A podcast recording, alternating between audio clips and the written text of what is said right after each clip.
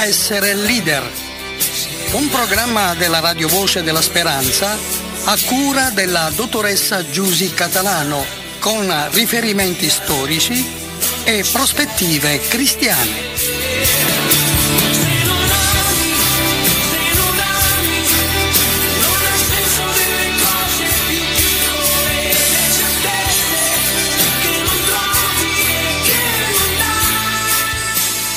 E ben ritrovati sulle frequenze di Radio Voce della Speranza con una nuova puntata di Se vuoi essere leader. Come di consueto con noi la dottoressa Giusy Catalano. Buongiorno Giusy. Buongiorno Daniele, buongiorno a tutti i radioascoltatori. Abbiamo iniziato questo percorso parla- parlando di cenni storici in relazione alla, alla leadership, siamo uh, arrivati ad ascoltare testimonianze di prima mano di, di, di uomini che hanno messo eh, il Signore nella propria vita, quindi Gesù nella propria vita, la leadership la vivono un po' in tutti gli ambiti. Di cosa parliamo oggi, Giusy? Continuiamo a parlare di leadership ovviamente e continuiamo a parlare di leadership nella eh, sua accezione spirituale, cioè eh, vogliamo oggi, ci chiediamo oggi che cosa chiede il Signore ai leader spirituali, che cosa desidera realizzare con loro. Abbiamo detto sempre, lo ripetiamo all'inizio puntata, che la leadership è l'arte di influire sulle persone affinché lavorino con entusiasmo per il perseguimento di un obiettivo a favore del bene comune. Questa è la definizione più accolta, più condivisa a livello mondiale. Eh, di leadership in Italia e in Europa si è parlato successivamente a tutto il boom che c'è stato in America. Noi abbiamo parlato tecnicamente che cosa fare per diventare dei leader, quindi se vuoi essere leader devi amare in un certo modo, comportarti in un certo modo, avere dei requisiti, soddisfare le necessità e non eh, i capricci delle persone con le quali eh, lavori e una serie di cose. Poi siamo passati alla parte spirituale e abbiamo avuto, come tu hai accennato prima, la testimonianza di prima mano. Eh, abbiamo condiviso due, quattro bellissime puntate, due con Roberto e due con Carlos, questi cari amici che hanno realizzato la leadership nella loro vita, che riescono attraverso l'azione dello Spirito Santo che li fortifica, io posso ogni cosa in colui che mi fortifica, diceva Paolo nel libro ai Filippesi, insomma, nel libro dei Filippesi, nella lettera ai Filippesi.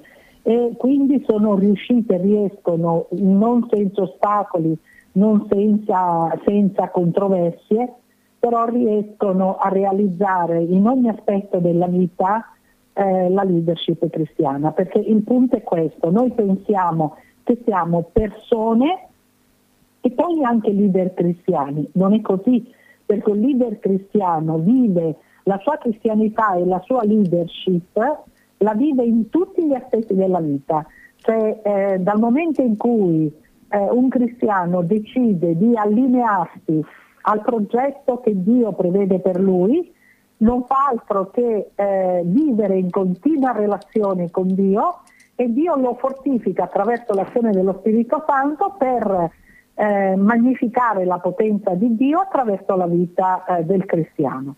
Quindi la scelta è sempre della persona, del cristiano, eh, perché Dio, dicevamo nelle puntate passate, ha dato, ha messo in ognuno di noi, in ciascuno di noi, un gioiello preziosissimo che è la volontà. È un gioiello che viene continuamente attaccato dal male, eh, dalle secolarizzazioni, dalle, insomma, viene messo in crisi, ma non può essere estirpato perché Dio ha messo in ognuno di noi la facoltà di scegliere continuamente. Io stamattina ho scelto di alzarmi, fare delle cose o non fare delle cose e così anche oggi nel pomeriggio, nella giornata e nei prossimi giorni. Noi scegliamo continuamente, anche non scegliere scegliere, perché io decido di non scegliere, quindi scelgo di non scegliere, ma noi scegliamo continuamente. E quindi eh, dal momento in cui noi scegliamo di essere con Dio, di vivere il proposito che Lui vuole realizzare per noi e non viceversa, non chiedere a Dio di realizzare i miei propositi, tutto cambia aspetto. Io capisco che Daniela davvero non è facile da comprendere, però io non saprei come, come, come spiegarlo in altro modo, nel senso che non sono io che presento l'elenco della spesa, tra virgolette, a Dio. Gesù voglio fare questo, voglio fare l'altro, eh, dammi successo nella scuola, nell'università, con il lavoro, eccetera. Eh, il cristiano che vuole essere un leader guidato dallo Spirito Santo ragiona in modo diverso.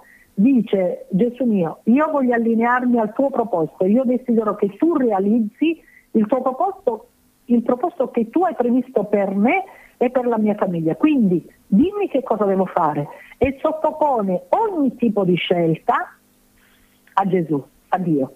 Sottopone ogni tipo di scelta e ti dirò di più e arriva al punto se la relazione è veramente continua, costante, senza interruzioni né soste, senza se, senza ma, arriva al punto che tutto quello che succede nella sua vita, quindi tutto quello che succede nella vita del cristiano che decide di essere un leader che vuole realizzare il proposito di Dio, non è niente causale, non è niente è lasciato al caso. Quindi Dio sceglie eh, qual è il lavoro più adatto, più funzionale, quali sono gli studi che deve fare, qual è il compagno o la compagna che deve scegliere per la vita. Cioè Daniela, io non ricordo di avere pregato all'epoca per chiedere a Dio mm, che scegliesse un compagno funzionale al suo proposito e adatto a me.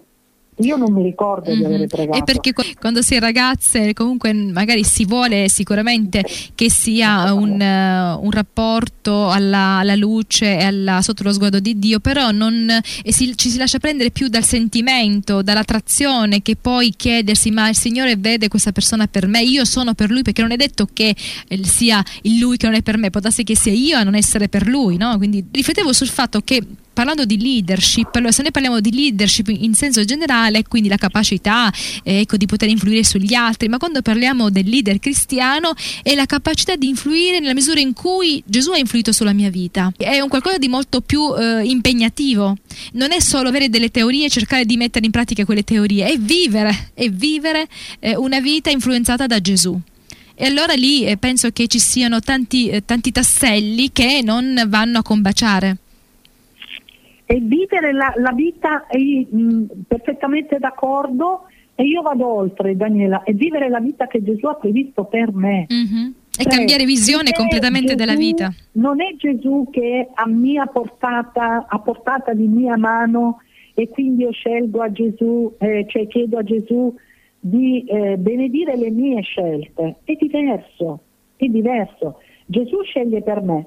E a quel punto, quando la relazione è continua, è costante e eh, ininterrotta, allora eh, Gesù sceglie per me, ma sceglie tutto. Io voglio citare, vediamo se riesco velocemente a prenderlo, il eh, passo di Giosuè eh, nel capitolo 1, vediamo riesco Versetto a passare in frasca perché si presta benissimo a questa, a questa eh, considerazione che stiamo facendo. Allora, Gio- Giosuè 1.8 dice, questo libro della legge non si allontani mai dalla tua bocca, ma meditalo, lo conosciamo tutti sì, questo sì. versetto, eh? giorno e notte, abbi cura di mettere in pratica tutto ciò che vi è scritto, poiché allora riuscirai in tutte le tue imprese, allora prospererai. Cioè il punto è, io fino a qualche anno fa eh, eh avevo compreso che eh, potevo scegliere per la mia vita e pregare Gesù per eh, fare in modo che un aspetto della mia vita fosse consacrato a Lui. Quindi, come dire, eh, in chiesa sono cristiana, fuori dalla chiesa se trovo persone che, che mi richiedono un appoggio, un aiuto, un accompagnamento, io ovviamente mi presto volontariamente, ovviamente con, con ehm, la predisposizione cristiana, li aiuta, eccetera. Ecco, ma era quella la vita. Dopodiché io non ho mai, all'epoca, anni fa, non, non, non pregai per, per eh, l'uomo che doveva essere compagno della mia vita, eh, non ho pregato per il lavoro eh, che avrei dovuto, eh, il, il, progetto lavorativo che avrei dovuto intraprendere, che mi sembrava quasi eh, irriverente rivolgermi a Gesù in alcuni momenti, come dire questa cosa la faccio di mio. Per il resto invece c'era Gesù era, eh, eh, a cui era riservato un angolo, un, un aspetto della mia vita. Non è così, non è assolutamente così. Cioè quello che io voglio passare in questa trasmissione come messaggio, quello che hanno tentato e spero ci siano riusciti, ma credo proprio di sì, di passare come messaggio sia Roberto nelle due puntate di dialogo con noi, sia Carlos successivamente, è questo, cioè se tu vivi come leader cristiano, vivi come leader cristiano in toto, tu curte, 365 giorni l'anno, 24 ore su 24, non so come spiegarlo, cioè il leader cristiano, il leader cristiano in ogni aspetto e quando tu vivi questa leadership cristiana, a quel punto è Dio che decide il lavoro che farai, le persone che incontrerai o non incontrerai. Cioè eh, io certe volte sorrido perché eh, quando io per esempio mi rendo conto di scegliere una cosa e magari mi rendo conto di chiedere successivamente dopo a Gesù di esserci in quella scelta, eh, siccome Dio comprende la mia buona fede, sa che io ci tengo a fare questo percorso, un percorso che è iniziato anni fa, lui addirittura eh, mi evita alcune scelte e me ne propone altre. Ti faccio un esempio banale, mm, Daniela, io lo dico con sincerità di cuore, Dio mi testimone, dopodiché se qualcuno non, non, non, crede a questa cosa, credimi, è un problema loro, non mio, eh? io non me ne creo assolutamente problemi. Però il, chi vive la leadership cristiana sa che è così come sto dicendo io. E ultimamente io non scelgo più eh, tante cose che mi stanno succedendo nella vita. Io non ho scelto di eh, gestire queste puntate radio, Daniela, ricordi? Sì, Io sì. mi trovavo in Sicilia l'anno scorso. È nato tutto. Per fare, eh sì, per fare una docenza eh, sulla, sulla, leadership, eh, su un seminario dal tema leader, la leadership e tu mi hai contattato. Gesù ha voluto così. All'inizio ti avevo proposto tre puntate, massimo dieci, e da quasi un anno che siamo qui a dialogare. A novembre fare, compiremo un anno, Giusy, che ci conosciamo anche perché io non capito, ti conoscevo prima. Ecco. Cioè, voglio dire, e se io vado a monte, a ritroso da quel seminario, io vado ad anni fa quando per caso eh, io mi sono trovata in un convegno dove c'era una persona che parlava di eh, di stalker, di stalking, eccetera, quindi di violenza alle donne. Io ho fatto un, un intervento perché vabbè, in qualità di assistente sociale credo di conoscere qualche piccolo aspetto di questo tema. No? Allora ho fatto un piccolo intervento, quel piccolo intervento è nata una collaborazione, poi da quella collaborazione ne è nata un'altra, ne è nata un'altra. Io questo weekend sarò a Villa Aurora a gestire un seminario sulla leadership, lo stesso che poi gestiremo in Sicilia a novembre e il prossimo weekend sarò a Poppi eh, per gestire una, un convegno assieme ad altri ovviamente, quindi non è, eh, non è, ideato e coordinato da me, io sono una eh, dei docenti eh, che fa dei formatori, insomma così co- come vogliamo dire, eh, che eh, gestiranno, gestiremo assieme una, eh, un convegno, un seminario sulla relazione d'aiuto, eh, quindi di come la spiritualità entra nel nostro lavoro di counselor, di eh, psicologi, nel mio caso di assistenti sociali, eccetera, eccetera. Per cui io non ho chiesto niente di tutto questo, niente, però ho detto voglio camminare con te, dimmi eh, che cosa devo fare. E allora mi riporto a quello di cui vorrei parlare oggi, se vuoi inizio. Facciamo la pausa musicale okay. così poi eh, ri- riprendiamo da qui. E volevo anche dire una chicca, visto che insomma, stiamo parlando dell'esperienza che abbiamo eh, fatto iniziando proprio a incontrarci a novembre in questo corso di formazione, che tu sarai qui a novembre e eh, avremo la possibilità di organizzare dei gruppi di preghiera, quindi dei gruppi di incontro, dei gruppi di, eh, di preghiera, di, di condivisione televisione. Studi e preghiera, sì, faremo così. Ok, ascoltiamo un brano di Michael Smith.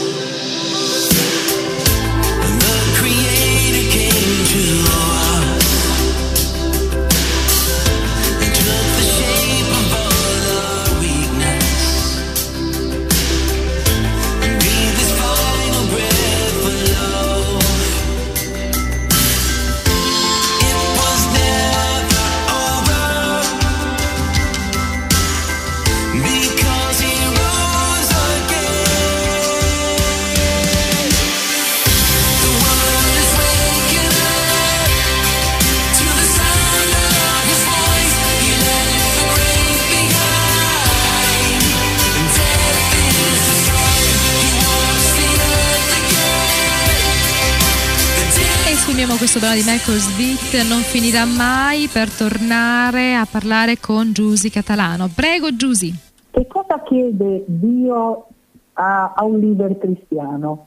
Cioè quando noi permettiamo allo Spirito Santo di trasformare la nostra vita, poi riprendiamo eventualmente la, la testimonianza che avevo iniziato prima, realizziamo i tre requisiti che sono contemplati in Michea 6.8. Michea è un un autore, un profeta che si trova nel Vecchio Testamento e eh, andiamolo a prendere e Michea dice, o oh uomo, egli ti ha fatto conoscere ciò che è bene, che altro richiede da te il Signore se non che tu pratichi la giustizia, che tu ami la misericordia e cammini umilmente con il tuo Dio?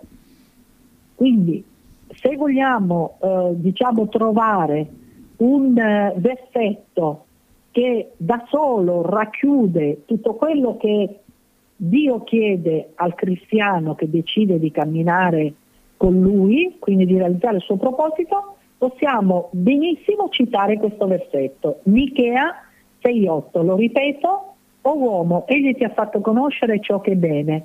Che altro richiede da te il Signore se non che tu pratichi la giustizia, che tu ami la misericordia e cammini umilmente con il tuo Dio? Analizziamo quindi nello specifico questi requisiti. Praticare la giustizia significa che il leader deve essere così come vuole che gli altri siano, cioè il leader deve essere senza maschere e deve modellare la sua equip come lui realmente è. Giustizia significa essere come chiediamo che gli altri siano. Se il leader non è come chiede che siano i suoi fratelli, risulta immorale Andiamo a vedere l'altro requisito, amare con misericordia. Abbiamo parlato tantissimo in passato dell'amore anche nell'altra rubrica educare i sentimenti. L'amore biblico è una scelta, io scelgo consapevolmente di comportarmi bene con le altre persone. L'amore biblico non è un sostantivo che descrive un sentimento, ma è un verbo, agapao, verbo agape sostantivo, che descrive un comportamento. Quindi abbiamo parlato tantissimo dell'agapao, del fatto che in greco vengono utilizzati diversi, eh, diverse definizioni dell'amore, c'è filia, c'è eros, c'è storghè e c'è agapao. L'amore di Gesù, l'amore biblico è agapao, cioè io scelgo deliberatamente di comportarmi bene, anche con i miei amici con i miei nemici. Scusa. Amare con misericordia significa trattare gli altri come vuoi essere trattato tu. Umiliarsi davanti al tuo Dio significa servire fratelli come se o quindi come se io leader, servissi Dio stesso. Quindi questi sono i tre requisiti che un leader deve, eh, diciamo comportamenti che deve assumere, i tre requisiti che deve rispettare per essere un leader cristiano. Amare con giustizia, praticare la giustizia, amare con misericordia e camminare umilmente davanti a Dio.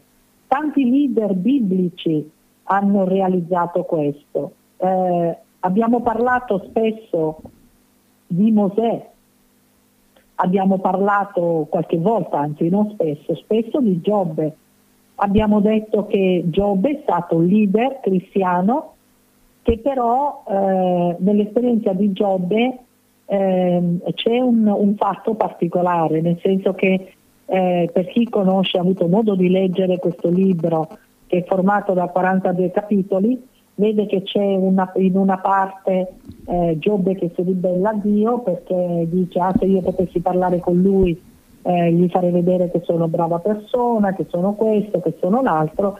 Poi a un certo punto Dio dice ma aspetta un attimo, guarda che le cose non stanno così e dà il suo contributo, sua, eh, fa le sue affermazioni.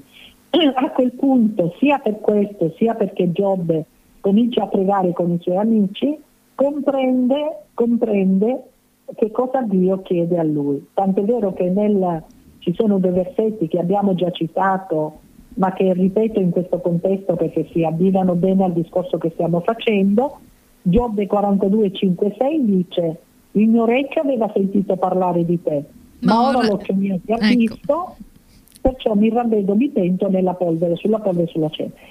E, e qua la traduzione dice il mio orecchio aveva sentito parlare di te. Sappiamo che ai tempi di Giobbe la Bibbia non c'era, anzi pare che il libro di Giobbe sia stato il primo libro ad essere scritto della Bibbia. Per cui la conoscenza che lui aveva di Dio era una conoscenza verbale, orale, che veniva tramandata da generazioni in generazioni.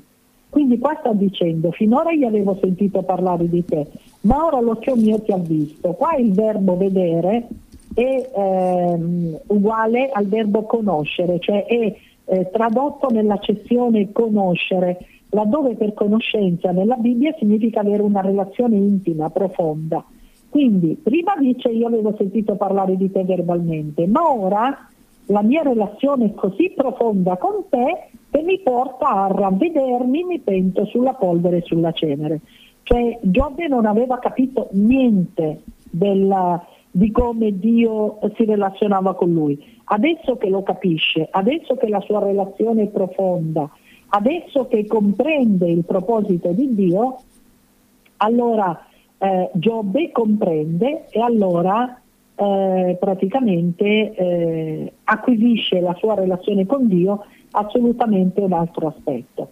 Quindi il punto è essere leader come Dio vuole è eh, una leadership che eh, come dire, contempla eh, tutta la vita, tutti gli aspetti della vita.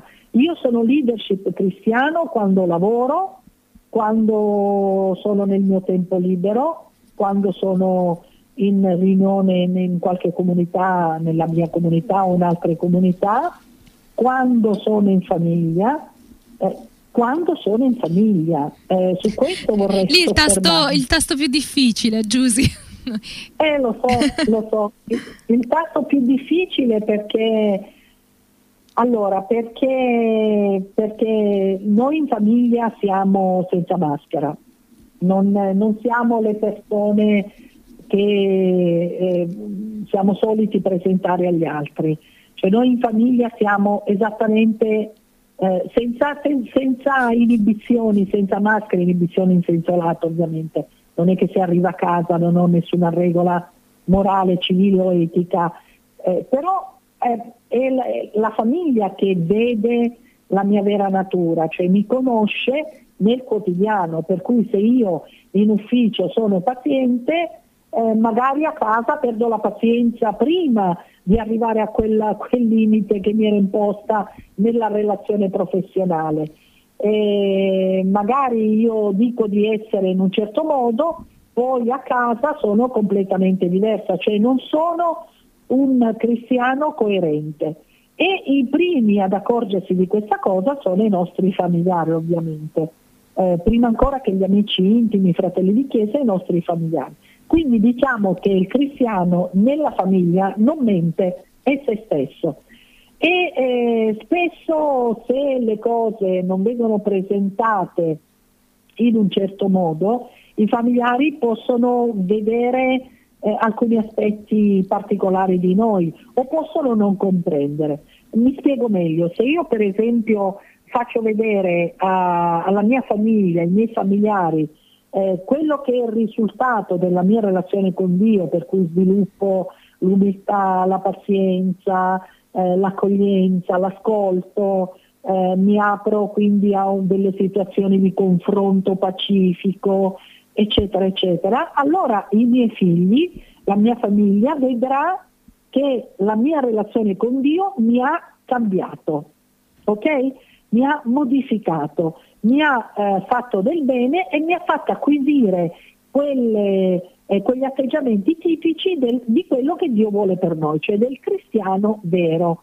Ma se io in famiglia eh, diciamo che vivo dei contrasti oppure mi presento in maniera diversa da quello che sono, gli altri possono dire fammi capire dove ti ha cambiato la tua relazione con Dio, pur partendo magari da una nostra inconsapevolezza. Poi certo ci può essere il momento in cui i familiari possono non comprendere la mia esigenza di vivere la relazione con Dio e lì eh, ci sono anche queste situazioni e lì dobbiamo mettere tutto in preghiera, perché dobbiamo pregare affinché anche altre persone comprendano che per noi è importante la relazione con Dio, ne vedano i frutti, però certo eh, se io voglio vivere la leadership cristiana devo fare in modo di eh, dire, non far venire meno le mie collaborazioni a casa e tutto il resto. Non è facile.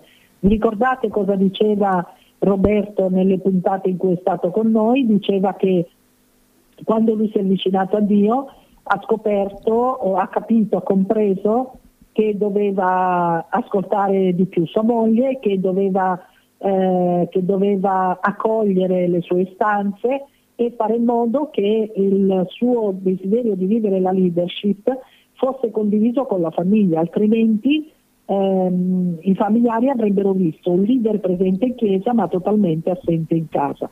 E vi ricordate cosa diceva poi Carlos? Io sono in famiglia anche quando non sono con loro, no? sì. Usava questa frase un po'. Io li vedo, anche se non ci sono, io li vedo. Anche se non ci sono, io li vedo. E, e diceva anche che lui ha potuto sviluppare la sua attività di leader solo ed esclusivamente perché i suoi familiari eh, hanno assolutamente compreso questa, questo suo desiderio e eh, hanno condiviso questo progetto e lui quando si muove si muove in famiglia laddove è possibile. Poi certo eh, sta in noi anche la, l'abilità, la capacità di conciliare questo e quello eh, ma d'altra parte noi questa abilità possiamo chiederla a Dio, possiamo chiedere allo Spirito Santo di guidarci, no? E io mm, desidero prendere un altro versetto, per esempio uno di quelli che amo più in assoluto, e lo troviamo in Proverbi capitolo 2 da 1 a 5 e dice guardate che bellezza eh, racchiude questa, questa, parte di Bibbia, questi versetti guardate che eh, che nobiltà racchiudono. Allora, figlio mio, se ricevi le mie parole e servi con cura i miei comandamenti, prestando orecchio alla saggezza e inclinando al cuore l'intelligenza, sì, come dire, hai capito bene, se chiami il discernimento e rivolgi la tua voce all'intelligenza, se la cerchi come l'argento e ti dai a scavarla come un tesoro, allora, quindi, e io, e io eh, sottolineo solo allora, comprenderai il timore di Dio e troverai la scienza di Dio. E aggiungo il versetto 6, il Signore infatti dà la saggezza, dalla sua bocca provengono la scienza e l'intelligenza. Noi umanamente, Daniela, non saremmo in grado di realizzare tutto questo, perché faremmo solo danno, solo danno. Io lo posso realizzare solo se sono in linea con lo Spirito Santo, se lo Spirito Santo è nella mia vita e io acquisisco la saggezza, la scienza e l'intelligenza di Dio. Un equipaggiamento, no? come Gesù quando saluta esatto. i discepoli eh, prima di eh, salire al cielo, dice voi riceverete forza e potenza quando lo Spirito verrà su di voi, allora mi sarete testimoni.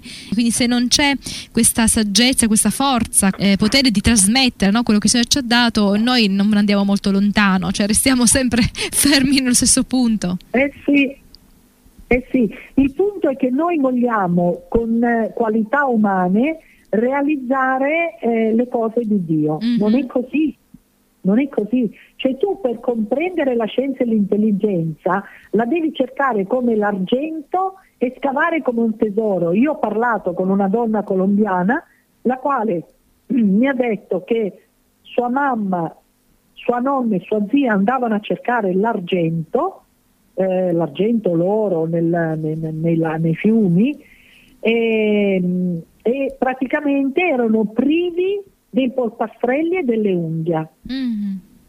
Quindi le loro mani erano prive di polpastrelli e di unghia perché scavavano con una bramosia tale perché da, da quel lavoro risultava il loro mantenimento primario.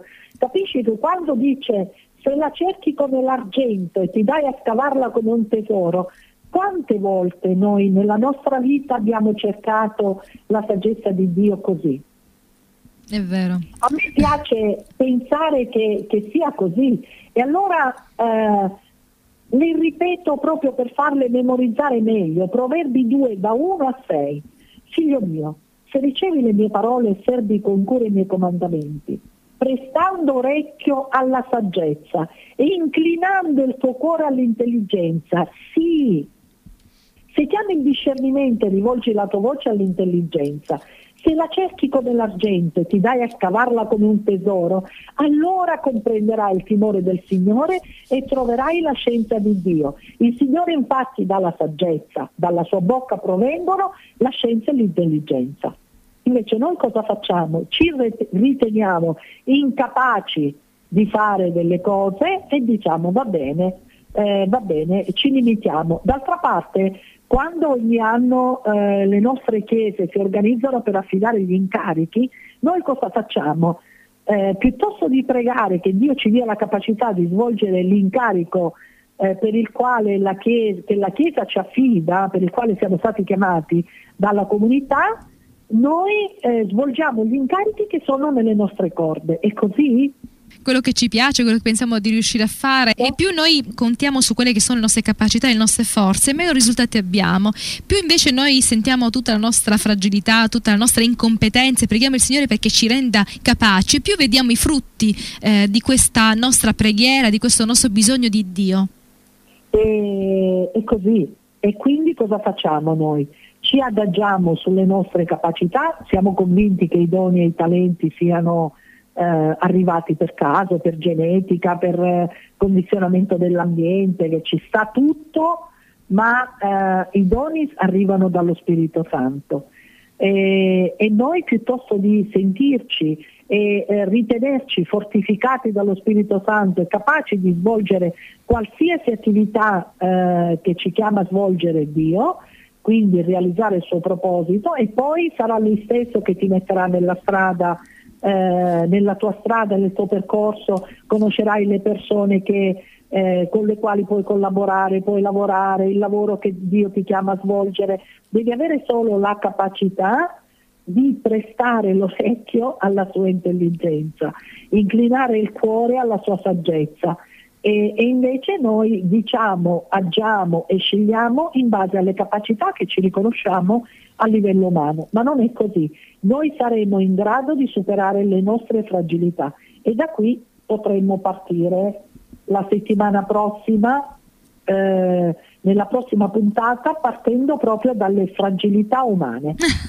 Bel tema, penso che c'è molto da dire sulle fragilità umane. Abbiamo una vasta sì, gamma. Magari ciascuno di noi. ok, grazie Giusy. Allora alla prossima, buona giornata. Alla prossima, grazie a voi, un abbraccio grande.